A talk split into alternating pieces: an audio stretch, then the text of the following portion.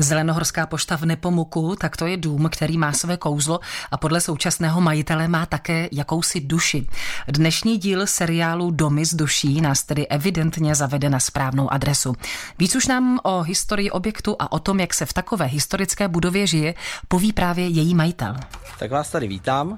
Já se právě nacházím na Zelenohorské poště a vítám mě Pavel Kroupa, který tady žije a provozuje muzeum objekt jako takový tady stojí od konce 17. století, kdy si ho postavil zelenohorský hejtman Daniel František Táborský z Hirschfeldu jako rodinné sídlo. Tenhle ten Táborský měl potomky, kteří tady provozovali už tu vlastní poštovní dostavníkovou stanici a to je takové nejdelší časové období, protože to trvalo zhruba 150 let.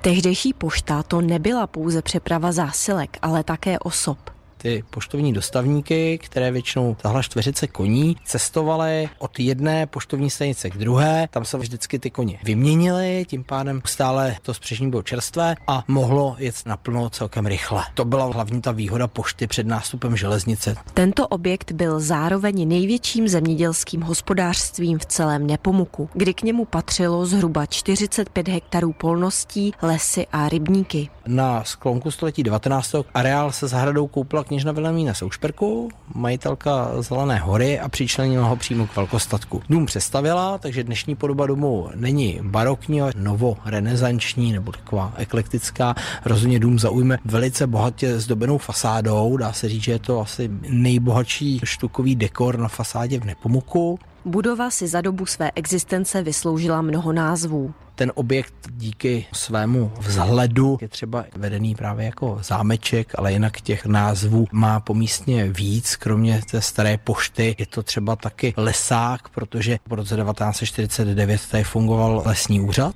nebo se mu taky říkávalo Fetrovna podle posledních městských majitelů rodiny Fetrů. Od roku 2004 se postupně obnovuje. Doufejme, že citlivě je i snaha, aby objekt žil a představoval určitou atraktivitu. Funguje tady i malá sezónní kavárna, v samotném domě je taková malá otevřená galerie, občas se tady dějí i různé kulturní akce. Je tady postupně se rozvíjící muzeum veteránů. Stojíme v bývalých stájích. Tady teď momentálně jsou nějaký zaparkovaný stroje, to znamená nějaké automobily, tříkolka BSA, anglická MG nebo Hakar, což je závodní auto, vlastně jediný na světě. Popisuje část expozice Muzea veteránů jeho zakladatel František Kroupa. Pak je další taková připomínka dobového oblečení, kde jsou zajímavé motocykly, protože je tam třeba Pragovka, taky dá se říct jedna z pěti vyrobených. Myslím si, že už jiná neexistuje, která má vlevový chladič, modely letadel, motokola, a jak se v takové budově vlastně žije? Určitě eh, svým způsobem romanticky. V zimě tam rozhodně nebude